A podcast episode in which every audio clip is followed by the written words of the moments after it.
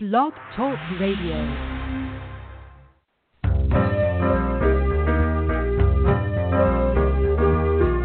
You're listening to Starseed Radio Academy, empowering Starseed to better serve the planet.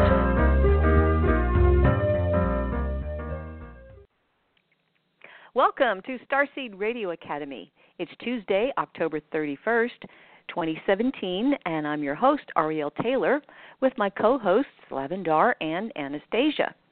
And we are thrilled to announce that we've hit a milestone with the show this month with over 1 million listens. Our special guest this evening is Caroline Cory, who is a filmmaker, futurist, international speaker, and the visionary author of best selling books on consciousness and quantum healing.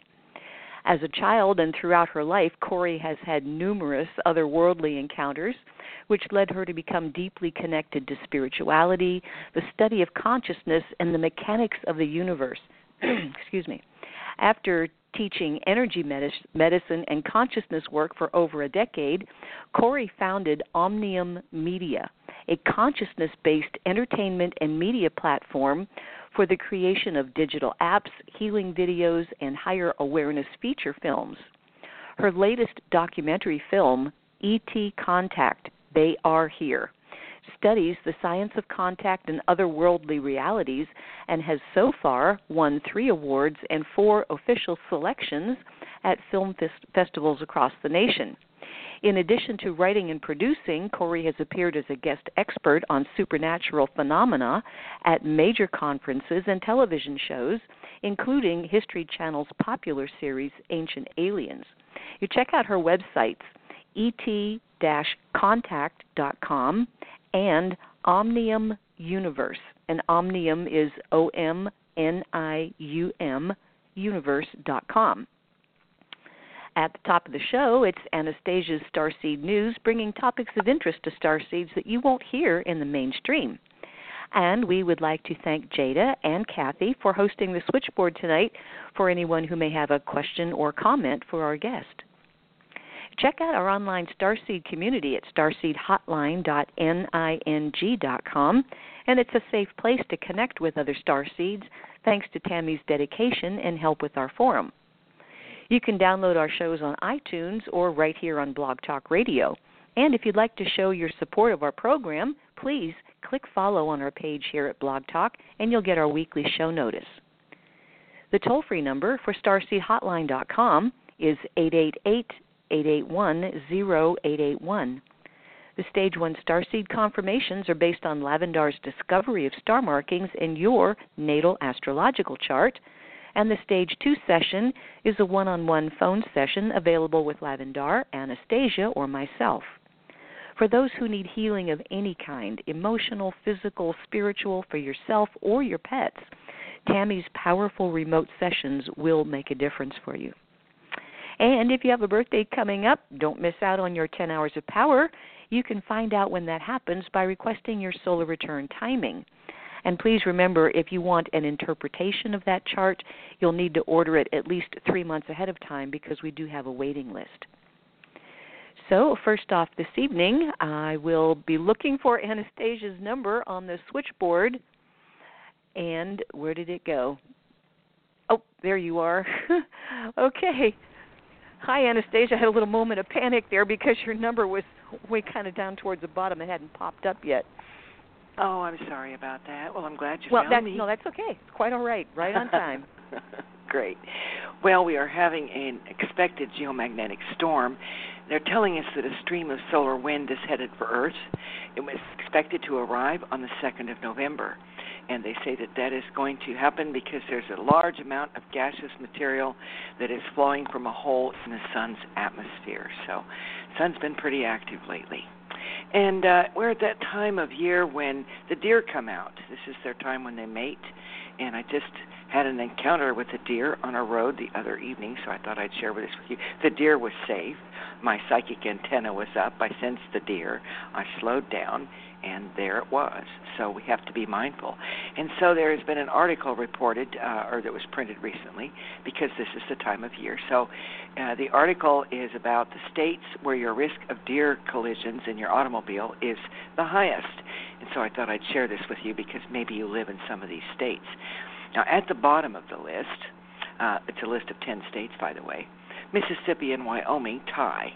You have the odds of hitting a deer in those states uh, 1 in 87. And in Michigan, your odds of hitting a deer are 1 in 85. Minnesota, well, you might hit a deer. Uh, those odds are 1 in 80. Wisconsin is another state on the list. If you live there, you have to be careful. South Dakota and Iowa, which kind of surprised me. Pennsylvania is another state where you have a chance of encountering a deer. Montana, and number one on the list was West Virginia, where the odds of hitting a deer are 1 in 41. So if you live in any of those states, be mindful when you're on the road, particularly at dusk and perhaps at dawn. This is when the deer are most active in low light. So be mindful. And uh, uh, Los Angeles City Police are arresting citizens for speaking 20 seconds over their allotted time at city meetings. Hmm?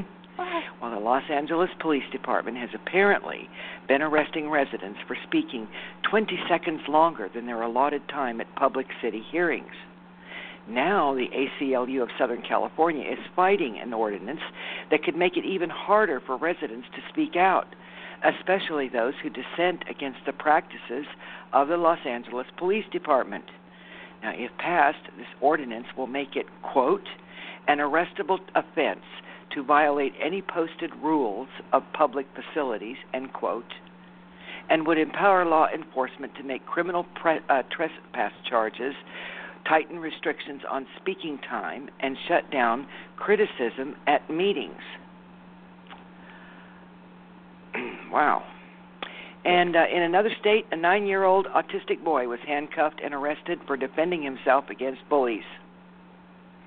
This week, a video was uploaded to the internet uh, over this past weekend, as a matter of fact, by the father of a nine year old boy with autism that shows his son getting handcuffed and escorted out of school by police officers.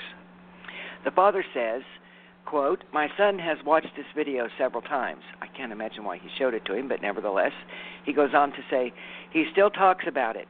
He's pretty traumatized over this. Any nine year old that's being arrested, well, they don't know what's going on, the father says. And according to the father, his child was defending himself against bullies who continuously hit him on the playground, that this had been reported to school authorities, and they did nothing. And it ended up in the nine year old's arrest. Hmm. Well, the world's first flying water taxi is coming to Switzerland next year. A flying taxi, the world's first. This is a taxi service that will become operational in the Swiss city of Geneva and will transport passengers to neighboring towns. Now, five of the taxis, they're called Sea Bubbles, will start their service in April. They'll be able to transport transport four passengers plus the driver and they are an electric powered little vehicle that can float above the water and they make contact with water through their hydrofoils and engines which are powered by solar energy. This makes me think of the Jetsons. I think that's really cool. if I get any pictures of that, I'll pass it along. Uh, maybe you'll get a chance to see what the sea bubble looks like. I think that's cool. Well, uh, this is a wild story. This is like really weird stuff, but interesting. Uh, torrential rains have uh, have brought forth a gigantic worm. Um, in the aftermath of these storms uh, that were in uh, Australia, a woman discovered a gigantic two foot earthworm after it was driven above ground by the torrents of water. Photographs show this woman holding this huge worm with two sticks after it emerged from the earth around Tamborine Mountain in Queensland. And this was picked up by the Australian news outlets where I got it from. Now, the area is covered in rainforest. It's known for this massive species of worm. I never knew about this. Did you? I don't think many of you no. did. It's called the Digaster longmanni. and it can grow up to three feet long. Man, would I run! I remember my dad digging up worms to go fishing in the early days. I don't know what my father would have said to a three foot worm. Now, anyway, usually these worms are very, very, very deep underground, but the severe rain had driven them from their burrows all the way to the surface, and so there it is a three foot earthworm. You know, it makes me wonder is this like leftover from the dinosaur era? I mean, I just find that to be absolutely fascinating. What an amazing planet we live on a three foot earthworm. Wow. Wow. Um, $15 billion worth of natural disasters have already impacted the United States this year. Did you know that 2017 has, is tied for the second most all time disaster laden year for the United States? And this, the, the other one was last year, 2016. They say this is a new record for the number of billion dollar natural disasters in the United States, with 15 such events that have been confirmed already through September. There were $12 billion weather disasters that began during the first half of this year, and hurricane season has brought three storms that, as you all know, resulted in massive damage, including Harvey, Irma, and Maria.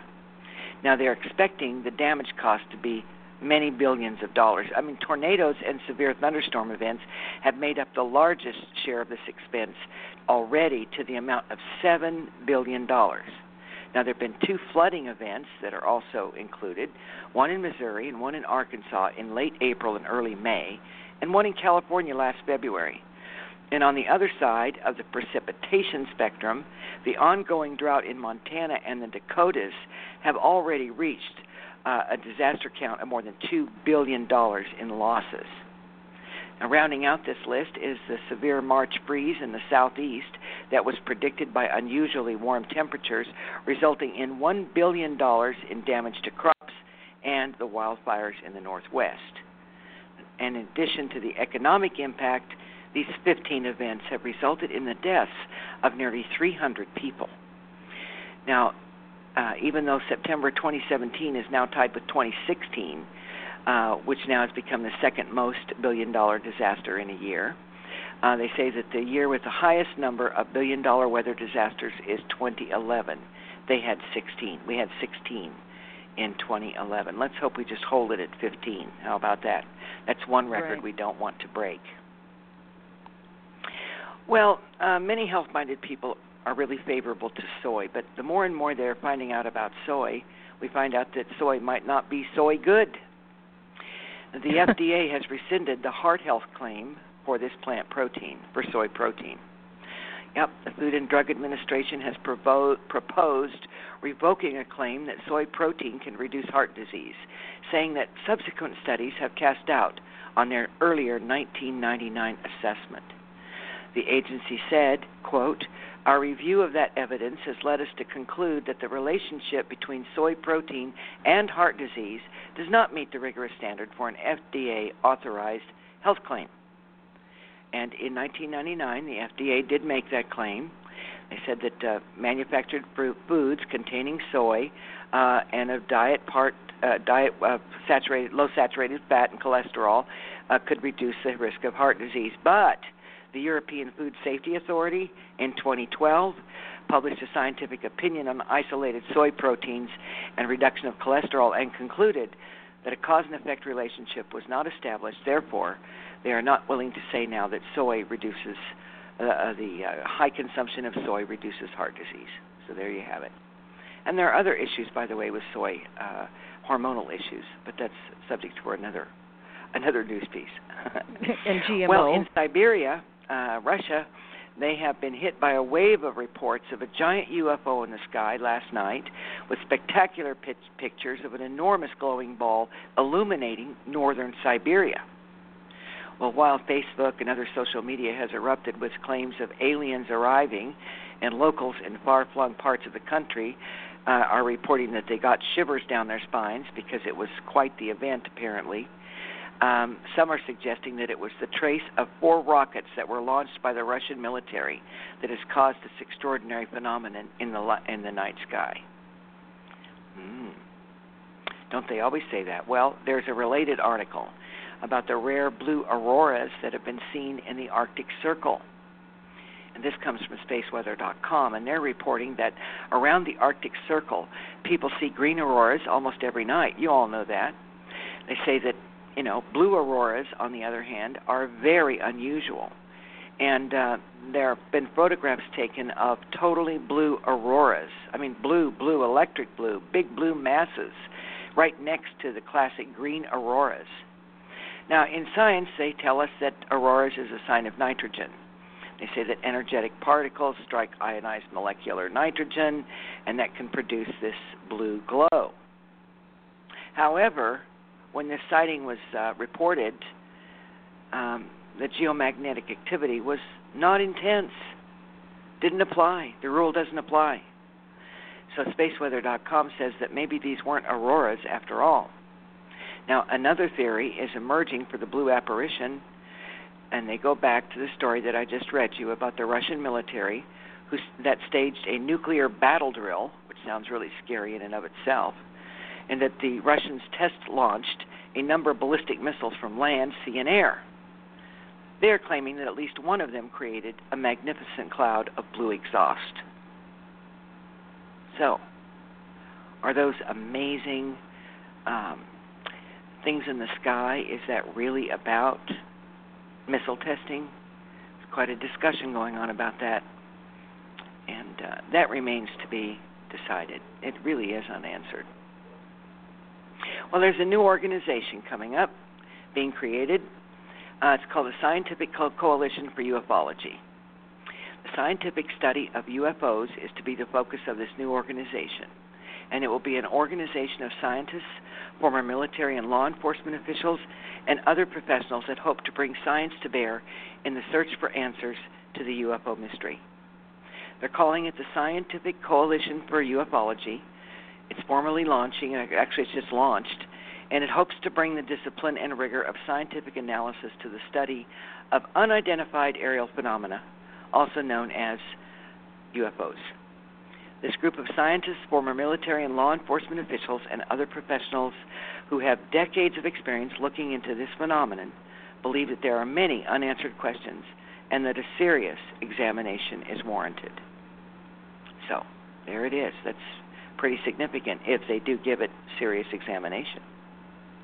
Right. And in a similar uh, subject, NASA is, according to the hacking group Anonymous, about to announce evidence of alien life. That's right. The hacking group Anonymous has claimed that NASA is set to make a historic announcement regarding the existence of alien life in our universe. The claim was first made in a video published on YouTube in which Anonymous alleges that the head of NASA's Science Mission Di- Directorate said in a recent meeting, and they're quoting, and I'm quoting, quote, Our civilization is on the verge of discovering evidence of alien life in the cosmos, end quote. The alleged forthcoming announcement from NASA comes after NASA's Kepler Space Observatory found 219 potentially inhabitable planets outside of our solar system 10 of these 219 planets are very similar to Earth, and that they are very rocky and are located in an area of space that is neither too hot or too cold to sustain life. The Goldilocks zone. Since 2009, the Kepler Space Telescope has been orbiting the Sun, constantly on the hunt for new planets that we can study and analyze. The most recent discoveries made by Kepler Space Telescope included the discovery of 2,000 335 planets beyond our solar system, 30 of which have the potential to sustain life similar to the kind we see on our own planet. Wow. Amazing. Yeah. Well, here's a weird one for you. Talk about three foot earthworms. Check this out. Hordes of octopus have left seagoers speechless with an unusual invasion on a Welsh beach. More than 20 of these octopuses were spotted making their way up the beach in New Quay, Car- uh, Ceredigion, on Friday night in a mysterious phenomenon which has left staff from a local dolphin watching company completely and utterly baffled. They were walking on the beach. What? They're walking on the tips of their legs. Octopus. They're coming out of the water, crawling up the beach and walking on the tips of their legs. Wow. That's Wow. wild, weird, disturbing, spooky, curious, and it is Halloween night. So, speaking of spooky, the FDA is warning of health risks from eating too much black licorice. Just in time for Halloween, if you get lots of licorice, don't eat it all. and we have a final couple of stories for you tonight. Colleges are now telling students what Halloween costumes they can wear to avoid triggering other people. This comes from Natural News. Now, you know, we might say that we are always surprised uh, what we might see on Halloween. Tonight I saw an adorable little girl dressed up as a uh, Starbucks latte. It was so cute. The whipped cream, the cup, it was adorable. So you never know what you're going to see on Halloween. And probably even more so on a college campus. You know, we're going to see scary and weird and wonderful things. But there are now some college campuses that don't want you to encounter anything that might hurt your feelings or anything that might be offensive. So, this year, 2017, many campuses have provided students with memos, flyers, and even workshops to ensure that no one gets offended on Halloween. For example, on. according to a University of St. Thomas flyer, wearing Native American headdresses, a Mexican sombrero, a geisha costume, or a black face is unacceptable. While a guide from Northern University, uh, excuse me, Northern Arizona University warned students not to wear Pocahontas costumes, Asian rice hats, or African inspired wear. At Princeton, a similar sentiment, where uh, a, con, um, a con- conversation circle will allow students to talk about the impact of cultural appropriation, Halloween, and why culture is not a costume. And at a workshop at the University of Southern Indiana, students will discuss cultural appropriation in costumes and then have a chance to create their own culturally appropriate costume to avoid offending anyone. Even the younger children are being warned. A school district in Ontario is sending a checklist to parents that tried to help them determine if their kid's costume was appropriate. It reads in part Does your child's costume represent a stereotype, such as a terrorist or urban ghetto dweller? Does it involve changing the color of their skin? Does it, does it allude to a culture that is not the child's own, such as a kimono, a turban, or a feather headdress? Does it mock transgender people? Is it based on tragic or violent historical moments, such as slave or cowboy and Indian role play? So, as you can see, that might be considered to be a pretty broad definition and bringing to bear societal political pressure upon what was once the domain of very spiritual Celtic peoples as well as modern fun loving children. And um, on the lighter side, I found this in a college newspaper and I thought it was adorable. And it's titled What Should Be What You Should Be for Halloween Based on Your Major. and the article reads as such. Now we may have some young people listening to this and they may get a kick out of it, so bear with me. As midterms pass and Halloween is here, us normal people have only one thing on our mind. What will our Halloween costume be? There's too many options and not enough time, so we at this newspaper have decided to help you out. By identifying your major, we can help you effectively pick out a stellar costume that'll fit your vibe. And isn't that what Halloween is all about? Well, if your major is English, English majors are clearly big on books. Nat- naturally, this Halloween, you're going to want to dress up as your favorite literary character. Maybe Moby Dick, Hannibal Lecter, Frodo Baggins, or even the bears from the Berenstain Bears. What if your major is theater, dance, and performance studies? Well, you ought to dress up as Xandu, or maybe pull off a Wizard of Oz kind of look, or or maybe go as Alexander Hamilton from the play Hamilton. If you're an electronic electronics major, um, excuse me, economics major, well, maybe you would want to go as a computer, a Python, or a zany inventor, or maybe even Nikola Tesla. I'm sorry, that wasn't ele- that wasn't electronics. That that was electronics, not economics. Yeah. I got it mixed up. So, if you are a um, electronics major, there you go. Go do something scientific. What if pre med? Well, obviously they're suggesting that you dress up as a doctor or nurse, or maybe just go in your scrubs. Political science? Oh, they're suggesting that you dress up as Sarah Palin, Bernie Sanders, Hillary Clinton, or maybe uh, Francis Underwood from the House of Cards. Okay. If you're a math major, well, math majors going out on Halloween should be dressed as Count Von Count from Sesame Street, maybe dress up as a Rubik's Cube, or maybe a calculator or an abacus. And then the article ends by saying, Let your freak fly this Halloween. Whether you're an English major or an economics major, have some fun. And if all else fails, you can always dress up as a failed math test. now that's a scary costume. That would certainly be scary to parents who are paying for the college education. But there you have it. Mm-hmm. Lots of Halloween variety, do's and don'ts, and creative things to do and be. And on that vein, it's a good thing to think about what we want to be, not what we dress up as, but acting out our lives for who we really are. Beautiful beings of light, sharing our light with the world that's clearly in some pretty serious distress. So shine on, and from my heart to yours, much love to each one of you.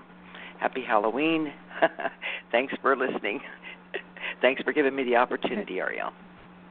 Oh, thank you so much, Anastasia. Pretty, pretty interesting thoughts to ponder there. the octopus thing, I'm gonna have to work on that. so thank That's you wild. so much, Anastasia, for the Starseed News. So now I am going to um, switch over and get Lavendar's mic open, and our special guest, Caroline. Um, there you are. Okay, well, Caroline, welcome to Starseed Radio Academy. We're happy to have you here. Hey, hi. Thanks for having me. This was so much Oh, fun.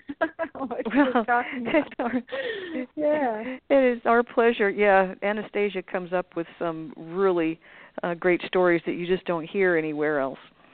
So, um, Exactly. Lavendar is on deck here, ready to uh, start your interview. Lavendar. Okay. I'm here. Okay. All right then. well, Um, Caroline, take it away. I'm I'm very excited to talk to you, and I have not seen your your movie, but I I know that it's it's it's wonderful. So let's talk about how this all came to be. But first, let's talk about your background and what kind of experiences that you've had. And by the way, we have a very awake audience. There isn't anything that you can't share with us that would shock our audience because we have a lot of people that that have been abducted, a lot of people with ET contacts, and we go all over the world. So just be free to say whatever you need to say tonight. Awesome. That's what I was feeling. Thanks so much uh, for this opportunity. Uh, yeah. So my background, um, for me, I I started having a, a different experiences as a child, but the most memorable and most powerful experience I had was at the age of five. I came in contact with a group of beings. I want to say they were light beings. Uh, they were kind of like a big ball of light um, that just showed up, and we started communicating telepathically. Um, I realized that I could perceive the subtle energy very clearly. So, in other words, I could see them, but I could also, uh, of course, sense. I could hear, uh, but I could kind of discern their uh, signature, if you will, like where they came from and what they were made of, and things like that, at a very young age. And so, um, because of that, uh, I started asking the questions. Well, how did this happen? you know, how did this communication happen so organically? And what allowed this communication to happen? And so, because of that, I opened up to a whole new world and a whole way of seeing um, reality. Um, and also, another thing is, I did not share these experiences with other people. I kind of kept them to myself, which I thought was a good thing because I think if I did say something to my parents or friends or something, uh, I wonder if that wouldn't kind of um, um, made me shut it off at a young age, which happens quite often, as you well know. And so, um, so because I was so open, I continued to have more and more experiences with uh, this type of consciousness that I uh, understood came from source consciousness, from the universal um, type uh, layer of reality, if you will. And then with time, as I grew up, I continued to have different types of interactions and contact with um, material beings. People talk about Pleiadians and Arcturians and things like that. So I, I met some of those eh, more of an interdimensional, an interdimensional way, meaning they would just come into my consciousness and we would communicate. But others, I actually communi- uh, came in contact with in a physical manner. Basically, they were physically there. So, so it's really a whole range of experiences throughout my life, and uh, at a very young age. So that's kind of how it all came together for me. Um, and then I, of course, I started teaching about consciousness and healing and and and the universal kind of cosmic citizenship because of all of that. So, have you had a lot of uh, experiences aboard spacecraft? Has that happened to you? Yes, but not as a, an abduction. I was never abducted. I was actually on a sort of a, um, I want to call it an observation deck, uh, a, a sort of a mothership type um, uh, area, if you will, uh, within the Earth plane, uh, and it's located about 7,000 miles above the surface of the Earth. And it is a place where you can pretty much see and experience the entire planet, the entire consciousness of the planet, what's happening in uh, within the different layers of the planet. So I've been there many, many, many times. Um, I've seen other spaceships and I've kind of uh, projected myself on other spaceships just to kind of have that experience, but it wasn't an, an abduction or anything like that. Um, so so that's kind of interesting because when I made that film, I started meeting all these people, and also even before, because I was facilitating uh, consciousness expansion and energy work, I came across a lot of people who did have these experiences so so that you know that that was kind of even made it more clear what that experience was like as opposed to mine, which was not at all an abduction kind. So tell us what really um, made you decide to do this film. What was your driving force? So, because I had these direct experiences at a very young age, I, I didn't have time to be influenced by other people. You know, there was no internet at the time. I didn't read any books. So, um, because it was more of an organic uh, way of coming in contact with these different beings and these other realities, I knew that there was truth to it. In other words, um, I could I could see the differences between this this planetary reality as opposed to the others. And and also i had a lot of evidence. I mean they would show up and tell me something and the next day it happened. uh so you know it was over and over and over. And and so i started teaching uh the consciousness work for many years for about like 15 years and also that expanded my awareness of um, about how many people were having similar experiences. And so, um, so because of that, this this uh, prolonged time of having validation, not just for myself but from other people over and over, I knew that. I mean, I know this is the real phenomenon. This is not crazy stuff. you know, this is real, and um, and there's science behind it. I mean, it's not just happening as a fluke. Uh, there are universal laws that can make these things happen. We just, uh, as you all know, current science is not there yet, but it doesn't mean that it's not there because our scientists are not there. It just means that uh, they just don't know how to approach it. And so after teaching for so long, I realized that not everybody wants to take a workshop and listen to you talk or read a book. A lot of people are into movies. You know, they just want to be entertained. They want to be told uh, the truth, maybe in this way, using that platform. So after all these years, I decided, okay, it's time to put all of this information in a film format, and that's when I started to make the films. so in your film, uh, give us kind of a, a rundown of what's in the film.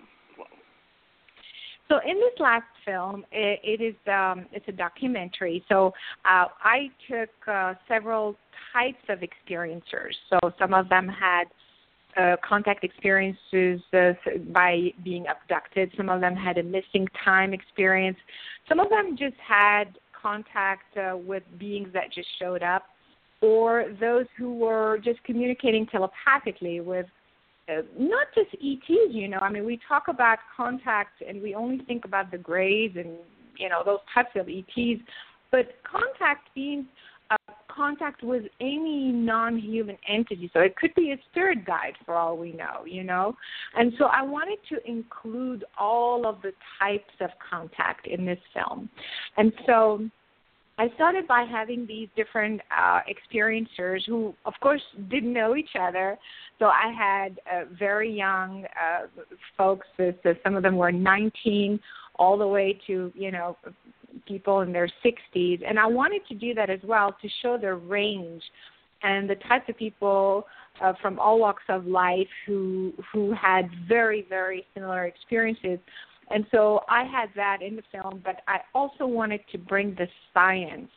I wanted to show that this is real, that we are coming in contact with a non physical entity. When we know something happened in our body, that something did happen. And so I invited a, a few scientists to not just comment on these experiences, but actually I wanted to to uh, run an on-camera live experiment. And so you know, so we were discussing what kind of experiment can we uh, do to to show that here I am, I'm sitting here in physical form, my physical body, and all of a sudden I can sense the presence of an entity. I know for sure that it's there. I can feel it in my body. I'm getting all these downloads. I'm receiving this information. So how can we prove that? You know, so we went back and forth, and I was so lucky to find uh, Dr. Glen Rein. Do you know who he is? Uh, yes, I do. Mm-hmm. Yeah. So, so I um, I spoke to different types of uh, you know quantum physicists and microbiologists and different kinds of uh, scientists who were also inter- um, interested in participating, but what happened with Glen, he was working, he had been doing a lot of experiments with water, and he was working on DNA. And so, um, so, so what he was doing, he was um, measuring uh, any sort of changes in the human DNA when somebody, if you had an energy healer who, through intent, was kind of projecting um, a healing energy towards the DNA. So he was doing that sort of experiment, and especially with water. And so uh, when I came, I said, "Well, can we do that with a non-physical entity?" And he said, "Well, we've never done that before." I said, "Well, that's the point. Let's let's just see what happens." And so um, we set up the experiment and he he's using a female placenta DNA and so he would uh, measure the DNA uh, at a control in a control setting as you know I mean it's a scientific experiment so they have to measure it over and over and over and make sure there's no contamination like from any any sort of interference and that sort of stuff and so once they establish the control uh, over a period of time, then I came in and I invoked a spirit entity. I said, you know, let's bring some some non-human entity and see what happens. And so um, that's the first experiment that we did. And sure enough, what what happens is as soon as we brought in this energy, at the time it was Archangel Michael, because I wanted an an an energy that a lot of people are familiar with, you know. And um, and so we tried that, and right away the DNA sample just started showing all sorts of crazy stuff, all sorts of measurements. One of the measurements that we took was the electrical conductivity, that basically the electricity that goes through uh, the tissue, you know, through the sample and that shot up about 400% just right there. and so so it was it was pretty striking. It was pretty shocking actually, even for him when we did that. He wasn't expecting that at all. So this is on the film. Yeah, so this is on the film, and uh, we also did other experiments uh, where we measured the frequency, uh, the frequencies that were within the, the, the DNA sample. And so we also wanted to see if anything else was happening. So this other experiment we did um, also measured the frequencies before and after, and that also registered a, a, what you would think is an anomaly, but of course we measured it over and over and over and over, and we saw that there was a huge frequency change uh, that happened with this contact. So, I mean, think about this. This means that when you come in contact with a non human entity, your DNA is registering something different. I mean, we measured it, you know? So it cannot be more obvious. And so I think this is very, very exciting what we did in the film. It is in the film. Well, that's great. I, I can't wait to see this film. This is going to be something that maybe we should take to our Arkansas trip and show it to our group when we do our Starseed Quest. This is something I think I'm going to look into to to do for our group. My next question is about the planetary grid. And what does it have to do with the UFOs, the ETs, and all paranormal stuff? Also, the imprisonment of a species and mind control. So, just give us a rundown on some of those um, subject matters. Yeah, so one of the, the things that I discovered as I was growing up, actually coming in contact with the this intelligence and communicating back and forth, but also experiencing different levels of reality. My uh, my perception of not just reality, but the actual cosmic structure, meaning the fabric of space itself, um, be- was becoming clearer and clearer. And um, what happened was, at one point, I could literally see how the fabric of space was organized. You know, we think that, I mean, of course, now scientists are telling us um, that space is not empty. So we know that for now, anyway, at least that much science can tell us. But how is it not empty? How is it organized? Nobody can tell us that.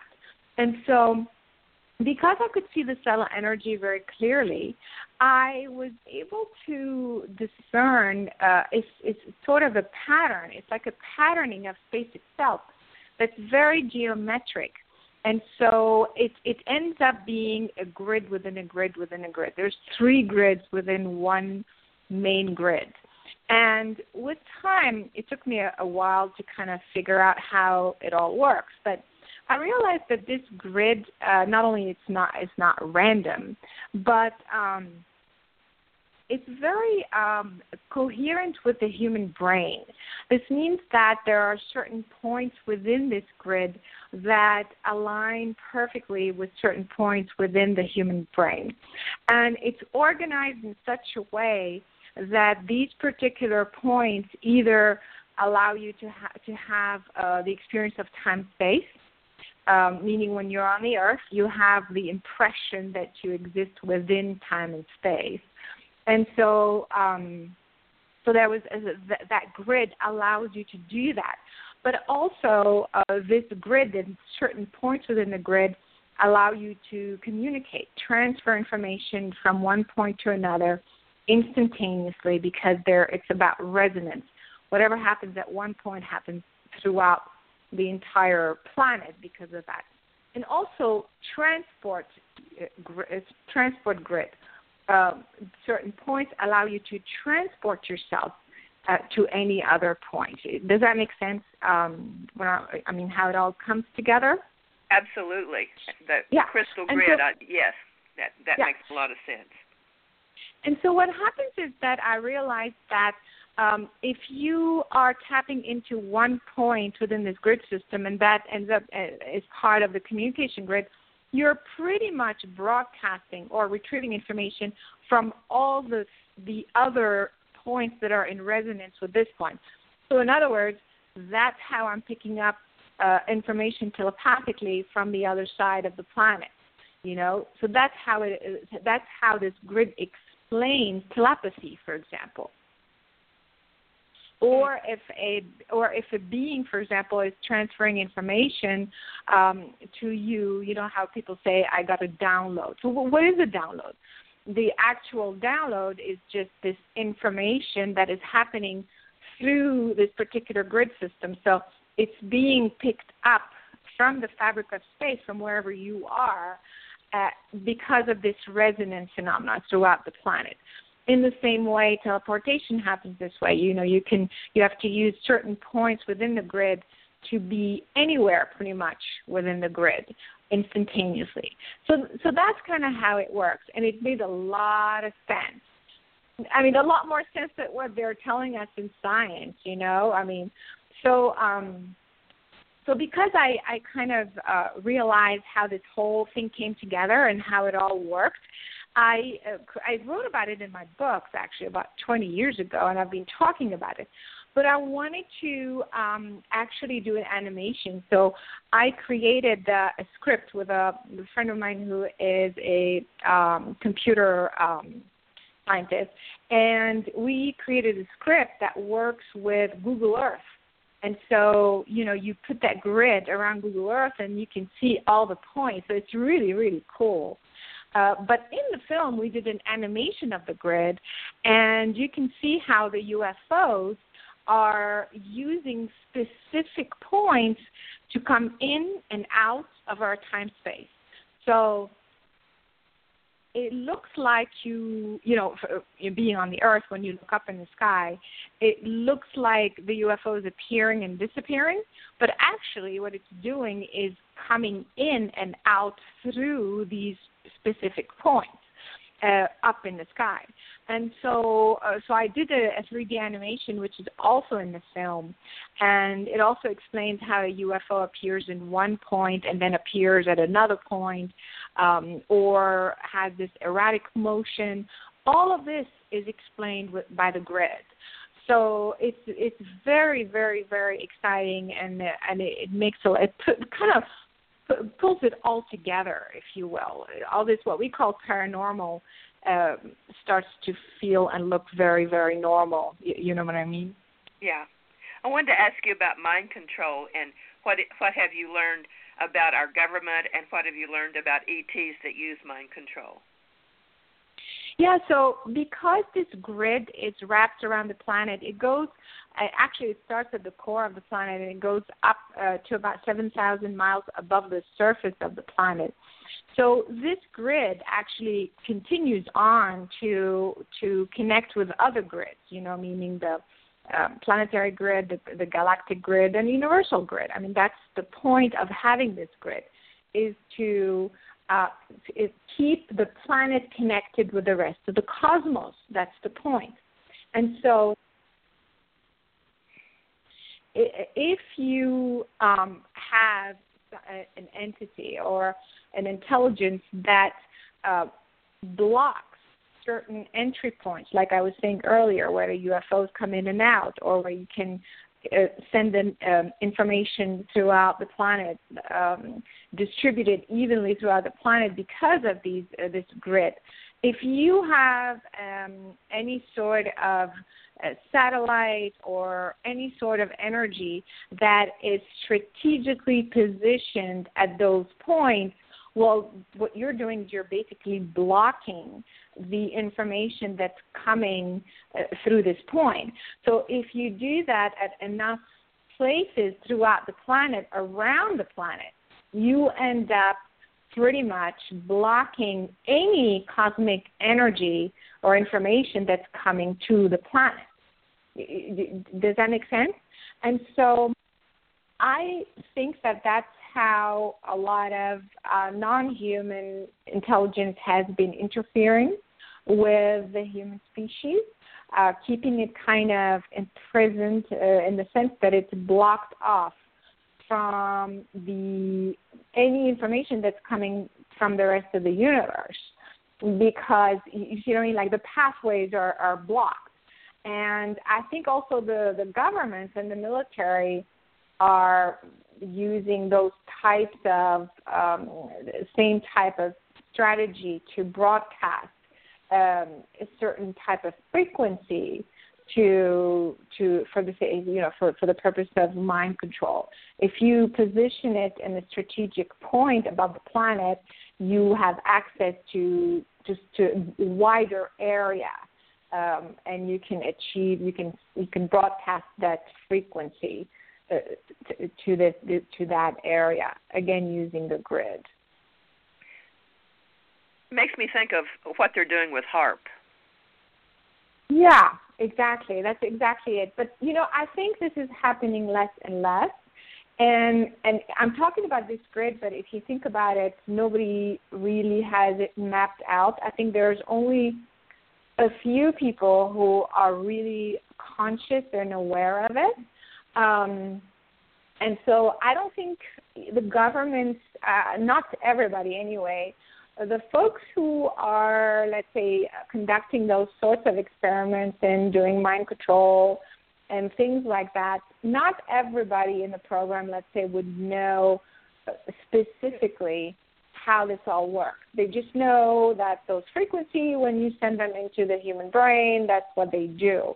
But when you talk about the whole planetary grid on a bigger scale, uh, there are very, very few people who are aware of of that sort of interference with beings even from the galaxy and beyond that are trapping the human species within the planet. You, you know what I mean? It's like two two separate things.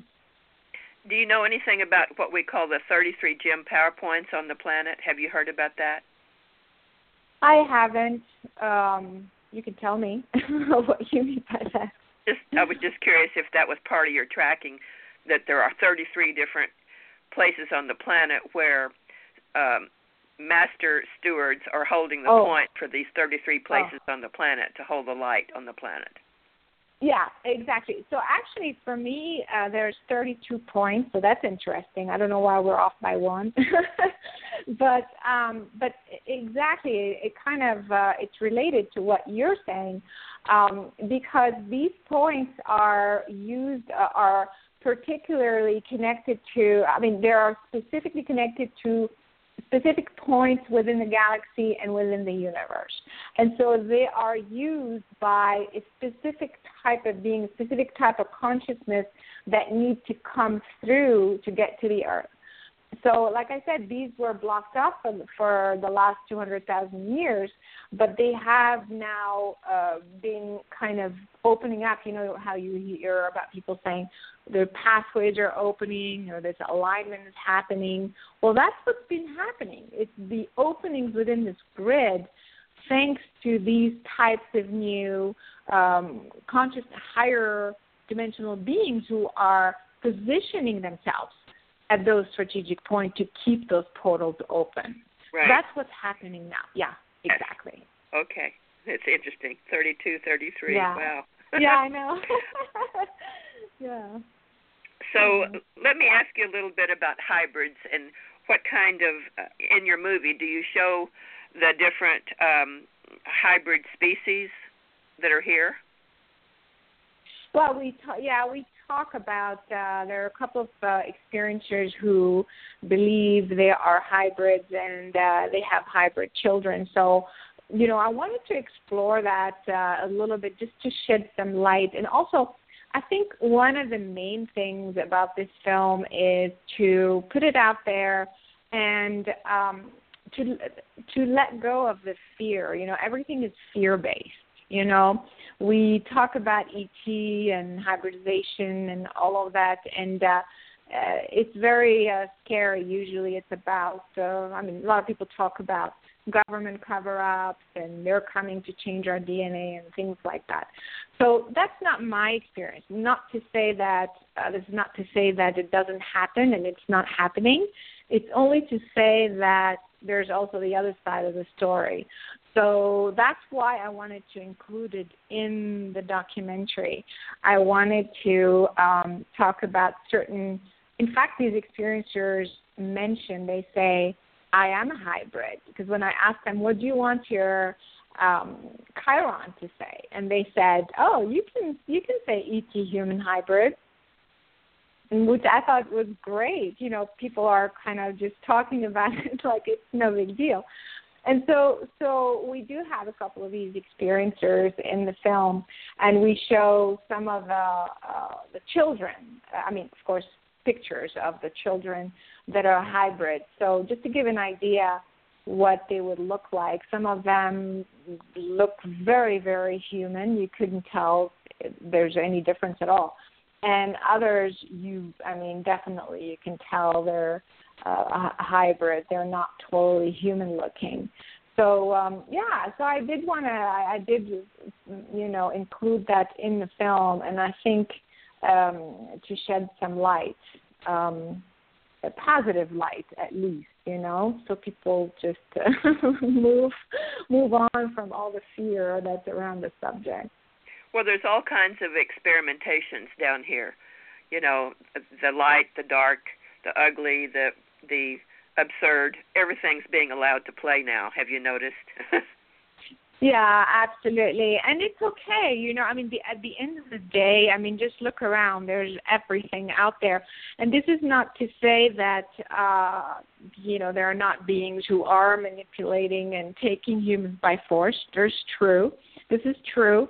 Uh, but this is also to say that there's the other side of the story that actually um, hybridization and, and genetic manipulation or genetic engineering is not a new thing. I mean, we're we're doing genetic engineering right now on all sorts of. I mean, the scientists are.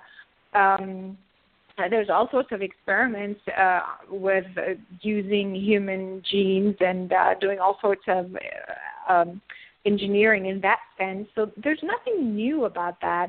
I think what starts to scare people is when we're talking about non-human uh, or extraterrestrial doing it by force. Well, of course, that doesn't sound very exciting and very um, friendly. That's true, but uh, at the end of the day, I believe that most people on the earth right now are not from the earth. They came from somewhere. You came from somewhere, especially the star seeds, right? And so so wherever you may have come from, you were you were kind of carrying that DNA. So imagine you think you are or you feel you are from the star uh, Sirius B, for example. Well, this means that your consciousness uh, had that sort of DNA, that information. Well, when you decide to incarnate as a human, now you have the human DNA, but you don't stop being what you were before. You know what I mean? Your consciousness still has that DNA. So, in a way, I think all the star seeds, in a way, are hybrids already. They are who they really are as a star consciousness appearing in the human DNA. So, so you know, I wanted to expand that whole um, definition of what hybrids are, and I hope that's helpful to a lot of people. Yes. So, so talk a little bit more about cosmic lineage and how the the ETs and and the uh, humans got together to create different uh, species? Yeah, so so like I said, so I believe that everyone comes from a different star system or a different sometimes different galaxy. In fact, there's some people from an entirely different universe. That's extremely rare. But um, there are people coming to the Earth with a completely different type of lineage. They're not uh, created here on the Earth in fact, like I said, the majority of the people are not from the Earth um, DNA, and so so what happens is that uh, let's say that you come from the Pleiades uh, or someone comes from the Pleiades, uh, they choose to incarnate. They choose to incarnate as a human uh, for the purpose of because they they keep carrying, let's say, the Pleiadian DNA. So now they have the Pleiadian DNA and the human DNA. So what they're actually doing is that is they're bringing the Pleiadian DNA in the human form. So now the human form has never had that Pleiadian DNA mixed with it in that way. So what you're doing, you by you appearing as a human on the earth, you are mixing your previous DNA with the human DNA in a very unique way, therefore contributing to the evolution of the human DNA. So when you have children and other people have children, you see, so so so that mixing of DNA is part of the evolution uh, of DNA in general. So that's how I look at it. And so um, part of your experience on the earth, in fact, is not to just be here as a human and, of course, you know, uh, get married, have children, and buy a house, and that's that. I think the bigger picture is for you to tap back into your original lineage uh, to consciously bring that frequency through because you're carrying it in you anyway. But the idea is that that's what the awakening is is that you are awakening to your original DNA and now consciously bringing those frequencies down, opening those channels back up uh, to your original self, and those frequencies are now present here um, in the human realm. So, so that is what I mean by your cosmic lineage. And every person has a unique cosmic lineage. We're here to reawaken to that lineage and to bring it through in a conscious manner. That's how we evolved the human species. I love the way you explain this. I, I can't wait to see this movie. I, I'm seeing what time it is now, and I would like to um, uh, pass you over to my co-host Ariel. She has the switchboard. Would you be willing to talk to some people that might want to call in and talk to you?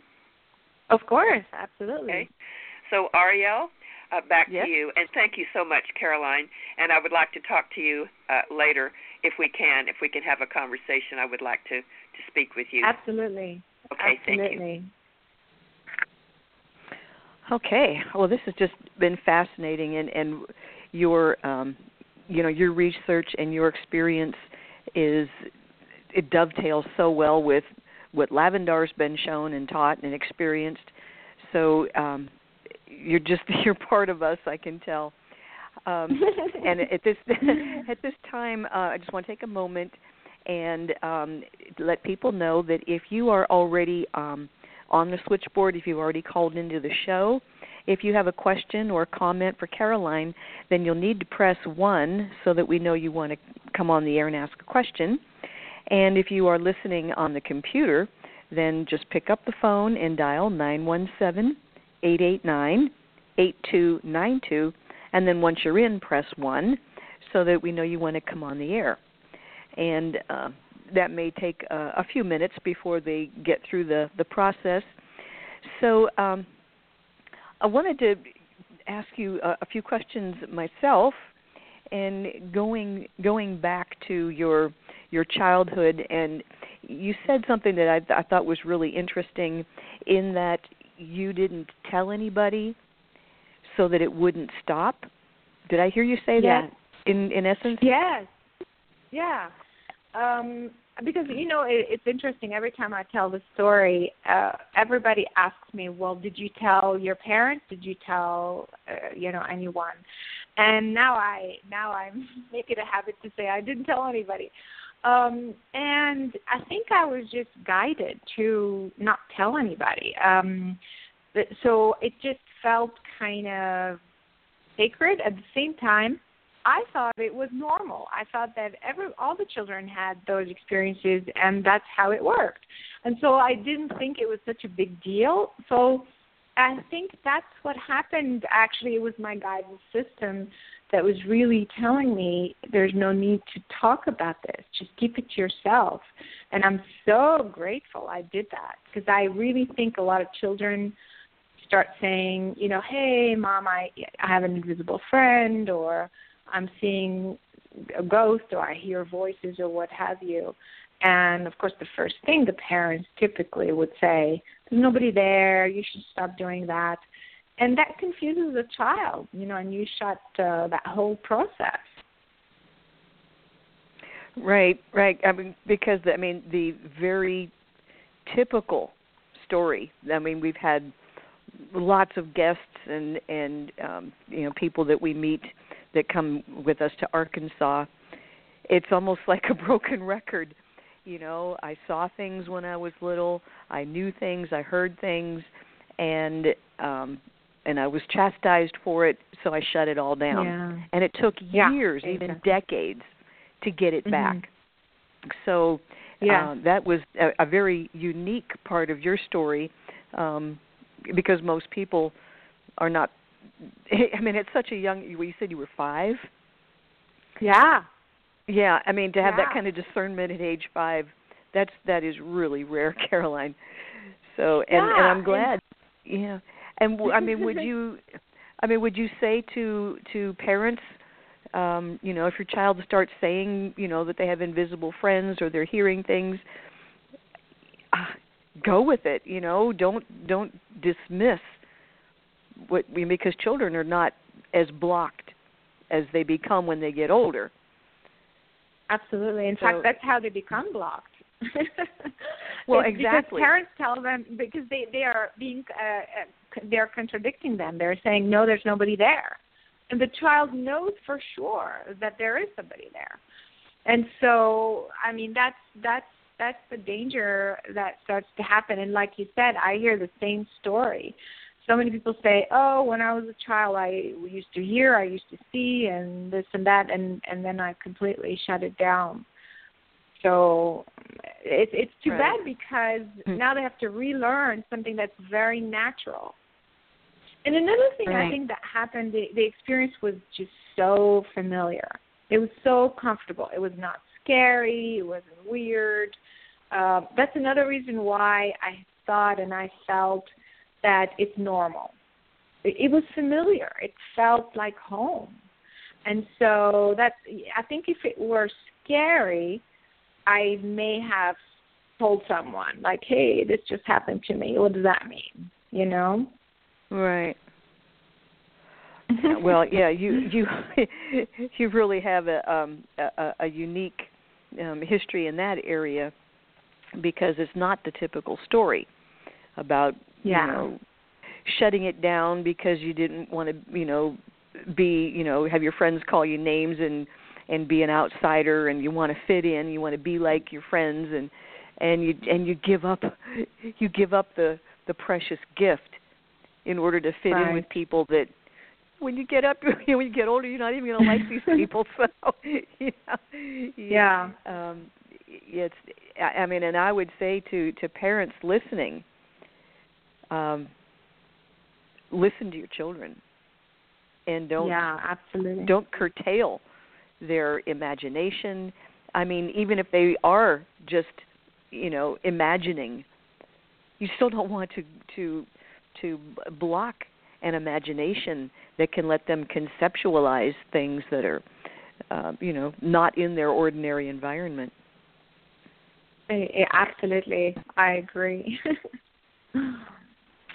um what part of the country are you from Well, I'm I'm in Los An- I'm based in Los Angeles right now uh, because I'm working on these films. Uh, I travel all over, um, you know, so it's I'm a little bit all over. I'm more of an Earth citizen as much as possible. I'm sure many people relate to that. Um, I can fit anywhere and uh, nowhere at the same time. kind of a So, shapeshifter Do you have? Yeah. What do you guys do in Arkansas?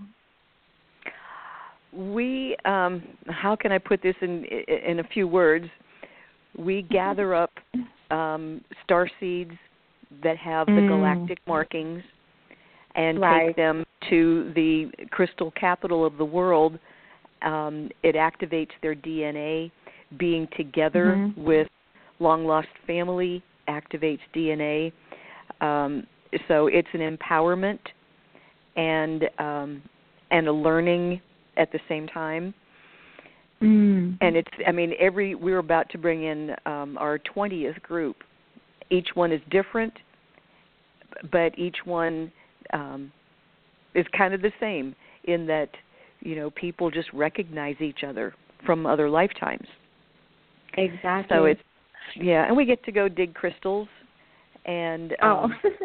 and yeah and the energy of the the the place where we hold it um there is uh, a huge crystal vein under the lake, so that whole body of water is just emanating, um, you know, the crystallized energy or crystalline energy, and uh, yeah, it's it's just a, a wonderful, a wonderful gathering. So we're, we're looking forward to that. We go four times a year. Yeah. And uh, That's you know, great. and then from there, you know, when star seeds get activated, when they kind of quantum leap, um, uh, abilities sometimes show up um, that weren't there before. But it is from there, then each person that comes to Arkansas goes out and becomes a leader.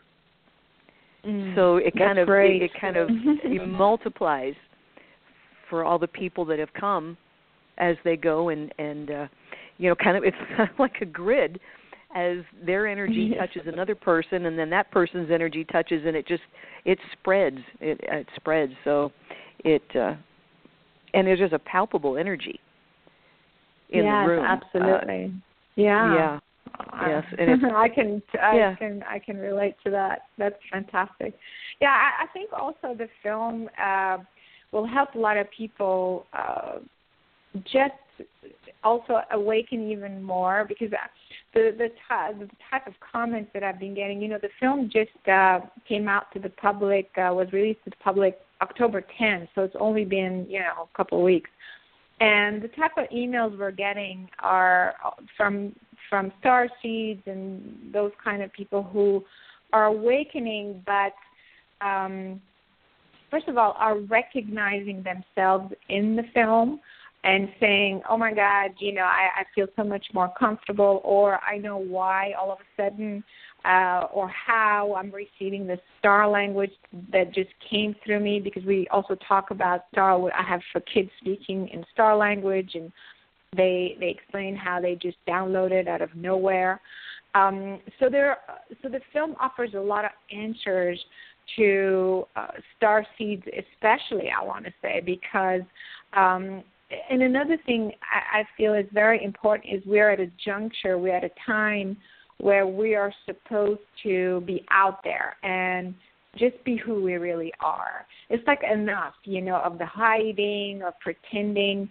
I think we're at a different time in the the hist- history of uh, the evolution of the human species where um, it's a lot more normal and more accepted to be out there um, and say, uh, hey, this is who I really am. I remember that I came from this planet. I know exactly how it feels up there, and I know that I am downloading information. And like I said, we have a couple of folks in the film. They're saying, yeah, I am an ET, a human ET, uh, ET hybrid. So I think this is another reason why I wanted to make this film is not just to, you know, attract new people to this information, but uh, to encourage that I want to call it coming out. you know, Exactly. Be, um, yeah, coming out and just be okay with it. Like, and it doesn't matter what people, other people think or say. This is part of the spreading, like you were saying, of the consciousness. Now, it needs to be poured uh, into the human collective consciousness in a conscious way, not just uh, you know kind of preaching to the choir, just to for us to say, hey, this is how we are experiencing, but just tell the world this is who we are. This is the way we are experiencing reality. We know this is truth, and this is the way it is, and we love it. You see? So this is the time for it, I think. You know, um, uh, there is an interesting uh, thing with with the the statistics that that I follow for our radio show, and for the longest time, our audience, uh, the two biggest shares of the audience were between 18 and 24, and then 45 and 60. it's like That's look at this interesting. yeah, yeah, yeah, and it's like all the people. There's people in the middle uh, with it that you know they got married, they had kids and mortgages, just like you said, and and then when they get done with all of that, um, you know, kids move out. and their spirituality starts to um have Mhm. room in their lives and then Right. of course the the younger i mean the teenagers and um younger kids are very very hip i mean they Mhm. they know what's going on and they know they're different and they're not trying to fit in. Not like Right. previous generations. Um you know they actually i i think do anything they can to not fit in. Know, right of- exactly. And yeah and you know people talk about disclosure and you know how is the disclosure going to going to come and who's going to tell us about ets and this and that. But i i think this is a disclosure. This is part of the disclosure anyway or at least um a huge part of it. When normal people who appear to be normal let's say just come out and say well, this is who I am, this is my true lineage, and this is how I experience reality, and you know, and just kind of be out there. This is part of um, making this phenomenon more real, more uh, tangible, more present, and more uh, normal. You know, so it really starts with us. So that's also what I'm trying to do with this film is just to put it all out there and the very i think you will notice when you see the film the tone of the film is very like a matter of fact it's nothing is sensationalized or nothing is you know it's just more normal you know? So and it has it holds that vibration too of just truth and transparency. So i really hope people will uh will help it will help a lot of people. Well tell us how how can people um see the movie Yeah, so uh, well, it's available on Amazon if they have a subscription, or, or if they like to purchase from Amazon, they can go to Amazon.com and uh, look for the movie E.T. Contact. They are here, or iTunes. Um, or if they prefer other platform, they can go to our main website and just look on Watch the Film. Uh, they can get a DVD or what have you. So it's et dash uh, contact.com, et-contact.com, um, and they'll see uh, other platforms as well listed on there. But Amazon and iTunes, most people like to go there as well, so very easy. Great, great. Well, I'm going to look forward to that. And um, and your website dedicated to the film is et-contact.com, and your your other website omniumuniverse.com. Um, that does that have the the books you've written and other things that you've done, and you know your speaking schedule or anything like that? Yeah, that is for the consciousness work, the healing work, and all of this information on the books and the planetary grid.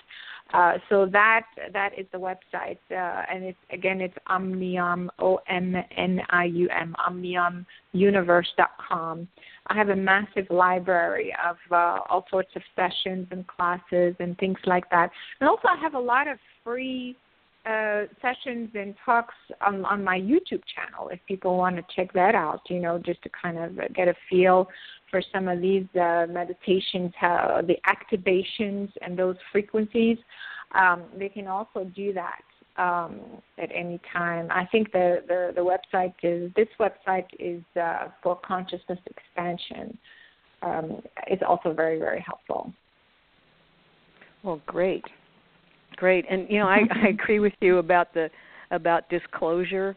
I mean, there there are so many people that are so focused on making the government, you know, be the official bringer of disclosure. it's like we don't Yeah. need to have a government tell us what we already yeah. know. I mean, No, they're exactly. so also- behind. yeah. Yeah, and it's also focused on once again somebody outside myself who's going to tell me what is truth and what to believe in. I mean, it's kind of so Yeah, that, that's it's the not- reason why I, I yeah we need to bring it back to the individual to go inside your heart, your own true essence and go there and just speak your truth. So this is what I'm doing. This is what the film is about, and uh, I think we should all kind of uh, stick together in that uh, evolution, you know, and just to have the courage to be out there and speak about it in this way. So I'm really hoping the film will encourage a lot of people. Well, there's certainly uh, millions and millions and millions and then more millions of, of star seeds who are awake, and then there's more millions that are not yet awake. So, but we're on the bridge. I mean, really, the brink um, between, you know, between the the dimensions, and uh, you know, anytime there's a changing of the guard, uh, things can get a little chaotic, as I'm sure a lot right. of people have been um, experiencing, especially since the eclipse. And uh, I meant to ask Lavandar if because the eclipse happened with Mercury retrograde, is mm. it possible that the that the eclipse um, is continuing that Mercury retrograde energy because it just seems like it won't quit. yeah. It just um you know with with technological glitches and and you know anything to do with communication whether it's email or internet computer um uh, anything communication electronical has just not quite gotten strong again after that eclipse with mercury right. retrograde. But you know we are here to um keep on regardless of what the challenges are because we have to remember that you put your hand up to come but that wasn't enough. You also had to qualify. You had to have the right, right. stuff to come. So that's true yeah star seeds you have well the said. right stuff you wouldn't have been allowed to come if you were yeah um, unprepared or um, under undereducated in any way. Right. so yeah, we have we have what we need. Um, we just have to allow it to to come out and to surface. And I think that yeah, coming out of the closet um, has got to happen. But I, I still wouldn't go into um, you know a a Southern Baptist church and yeah. start yeah. espousing about you know I'm an ET hybrid because um, you know especially in the South here they they they can get really mm, upset about that. yeah, of course. I mean, you know, yeah, you, you're guided to where where you need to go and what to say, obviously. So. Right. Yeah. Right. and certainly. Um, so yeah, are there people, folks on the line or? Um, so far, let me just um, ask one more time. If if you have okay. a, a question or a comment for Caroline, um, you need to. If you're already on the switchboard, just press one, and if you are listening on the computer, then pick up the phone and dial nine one seven eight eight nine eight two nine two and then once you're in, press one. Um, and we have we have a lot of people that listen um, actually on Wednesday night. They listen in the archive right. Um, right. for right. you know, or they they'll download it. So there will mm-hmm. be um, thousands and thousands yeah. of people that that hear this. So we always give that you know the the contact information with the website and where to find um, your work. So that is um, preserved for all time in the radio archive. Yeah. Awesome. But, Great. you know, usually when a when a guest covers their material really well and and clearly, a lot of times there's no questions because you did such yeah. a good job. so yeah. that may be no, the case this good. evening. Yeah. Great. Well, it has been all a pleasure right. having you with us, and um, we're so grateful that you are on the planet and you have had the courage to do what you've done and to keep Mm-hmm. on doing it and inspiring other people. Um, especially, as you said, some people just want to watch a movie. They they they don't read as much as they used to. Um, and right. and this is just wonderful. I'm I'm I'm going to go. I'm going to watch this as soon as I possibly can. Great. I know it's going to be yeah. great. I know it's going to be great. Yeah. Go to Amazon. So, um, uh, it's just so easy to get. Thank you so well, much for yeah. having me. This was so fun, and I'm so glad you guys are doing this work as well. This is fantastic. Well, you know, it's very rewarding, and um, you know, I remember when we we started the show um let's see 7 years ago last March and our very first guest now this was 2010 um, quoted a a national poll that said that 65% of Americans believe that mm. there is intelligent life elsewhere. Sure. You know, and that was 7 years ago. So I'm sure it's right. higher than that now. but better. still, I mean yeah, yeah, I mean 65% that's that's a healthy majority. Um, right, absolutely. Absolutely. Yeah. We just have to keep going. We just have to keep going. well, yeah, I mean there are more and more people waking up every day and um mm-hmm. it's it's amazing how they they will they'll find their way somehow you know to um to someone that's got you know like you or us that has information that they're starving for mm-hmm. you know and when it i mean when it comes to the the the et um starseed group of people they know immediately when when they're among their own I would say among their own that right. sounds divisive but when someone is speaking truth they just know. Yeah exactly. you just feel it you just know it. Exactly exactly. Yeah and there are more so, and more um, sites yeah. out there you know so that's yeah. that's uh, it's just it's a really good thing and um we're all doing our part and thank you so much for what you have done. And um I mean you've you've really put yourself out there on on national TV and traveling all over and and and doing the you know movies and books. So thank you so much for your dedication Thank you to so this, much for having this me. Great this was mission. a lot of fun. Yeah, I know. We're all in this together. But thank you That's so much for having me on the show. This was great. Well, it has been our pleasure. And uh, anytime that you've got um, a new project coming out or uh, um, a new book, anything, just let us know and, and come on back on and we can talk some more about whatever is new with you. Sounds great. Thank you so much. Thanks, Okay. everybody. Well, thank you so much. We have been speaking with Caroline Cory this evening of ET Contact. They are here, and um, also the OmniumUniverse.com website.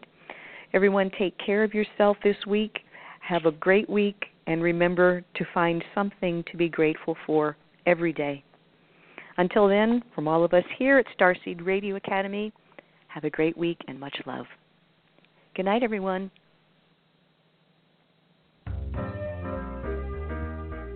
You've been listening to Starseed Radio Academy. Visit our website at www.starseedhotline.com.